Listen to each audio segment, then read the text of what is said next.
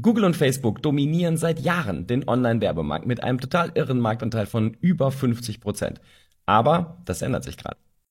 54,7 Prozent war der Höchststand in 2017 und der schmilzt langsam weg. Das liegt vor allem an Amazon, aber auch an allerlei sozialen Netzwerken, zum Beispiel TikTok. Shortcast Club